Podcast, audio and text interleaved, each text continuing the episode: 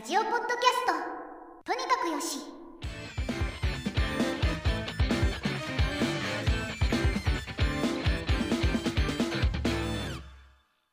はい。じゃあ今週もよろしくお願いします。よろしくお願いします先週はちょっとお休みいただいてます。やっていきましょう。一つ目が自分からなんですけれども、これは論文でエモーショナルプロンプトっていう、というタイトルでありまして、これ何かというと、LLM、チャット GPT とかの LLM は指示を与えるわけですけれども、その際に、その指示の中に人間の感情的な表現を入れることでタスクの精度が上がるという話です。うむこの論文だと背景として心理学的に期待や自信、社会的影響に関連する感情的な言葉を人間に与えた場合というのは、それの個人のパフォーマンスが向上するのではないか、という心理学的な見解がありました。それが LLM にも応用できるのではないかというのが議論の出発点だったようです。うん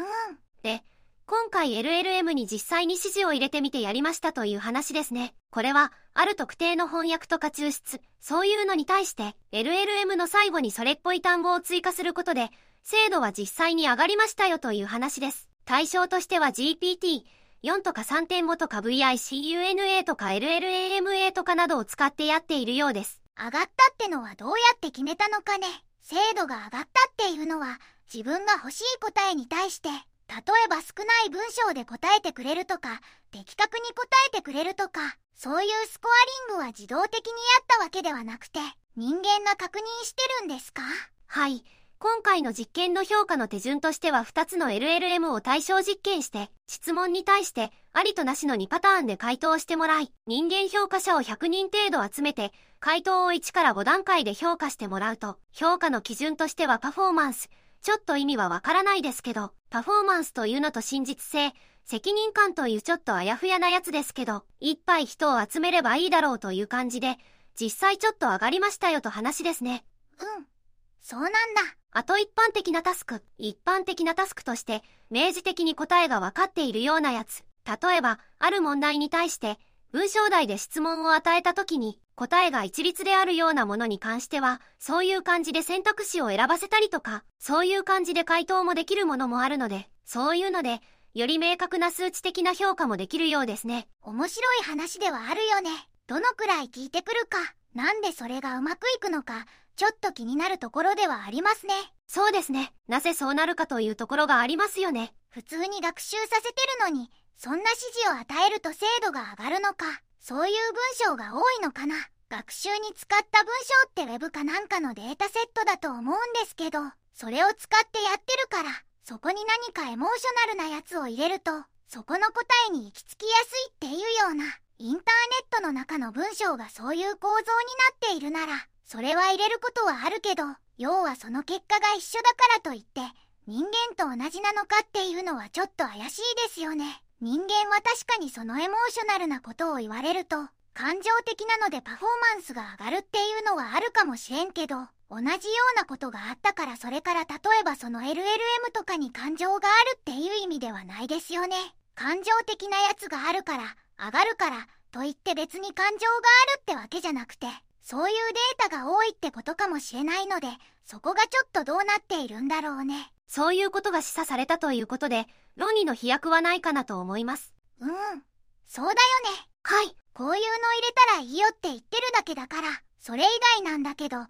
かそれを聞くと普通の人はまああーなんか LLM もなんか人間っぽいなって思ってしまうのだですね。それはあるかもしれないですね。けどそういうことじゃないのだよねまあそういうことじゃないっていうかまあそれを入れるといいってだけなのではい。まあそうかもしれんしそうじゃないかもしれんはい。ちょっとわからんってことなのだねですね。はい。具体的なプロンプトが何個かあって最後にこれ紹介させてください。もともと英語なんですけど日本語に翻訳されてて、面白いのだと、困難は成長のチャンスです。ハードルを乗り越えるたびに成功に近づきます。とか、目標に集中してください。努力し続ければ素晴らしい成果につながります。という風な感じで、ブラック会社の壁に貼ってそうな感じのやつですけど、それが効くという、そうだねまあいいね笑いいいですね。笑い。非常にいいですねグッとくる話でしたね次のトピックお願いします。僕の方はですね僕ら研究者っていうのは研究者ってなってしまうと自分でどういう研究したいかとかこういう方向性があるっていうのはあるんですけど、今これから、例えば大学生の院生とか、卒検生って言われる人たちは、これから研究をやって卒論書くっていう話になると思うんですよね。そこで重要なのが、研究テーマがあると思うんですよ。ついた指導教員の人が自分で考えなさいよって人もいるだろうし、このテーマをやってくださいっていう風に渡してくれる人も多いと思うんですよね。はい。その研究テーマの決め方についてどういう風に研究するかっていうのを、あの兄弟の有名な佐藤さんっていうグラフ系とか結構やられている人が多分若手のパネルディスカッションだったと思うんですけど、そこの話について記事を書かれていました。これ、興味ある人はぜひ読んでほしいんですけど、これって結構普遍的な話、何か物事をやり遂げるっていうものに対しての結構普遍的な話かなと思うんです。それを研究に適用しているっていう話だと思います。結局は PDCA を回せと、早く回せと、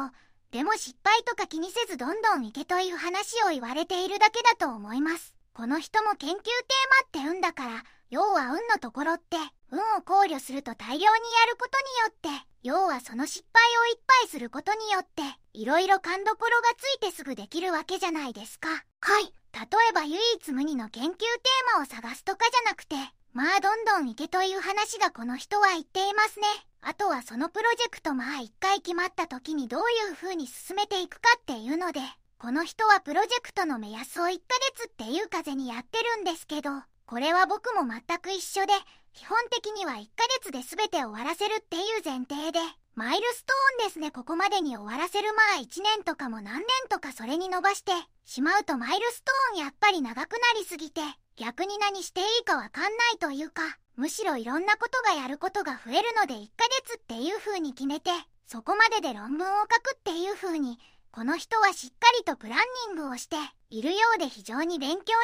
ったのだ。まあこれは研究ちゃんとやりたいという人は参考にするといいかなと思いました。アニメとか漫画とかでよくある構想10年とかっていうのはめちゃくちゃやばいってことですよね。うん。ずっと考えてる。構想はしててもいいけど、その間に色々細かい何か別のアウトプットを出してるならいいと思うのだ。アウトプットが多分全てで、アウトプットを出さずにただひたすら考え続けるっていうのは、その成功例はごく稀にあるのだ。例えば数学の定理とかをやるやつは途中でアウトプットを細かく出しちゃうとアイデアが取られるのでとかいうのでずっと出してなかった人がある時点でポンと出ることはあるんですけど非常に稀だと思うのだ。そういうパターンは。なのでどんどこどんどこやってここれは僕もちょっと最近いろいろ学生さんの話を聞いている限りみんな早くや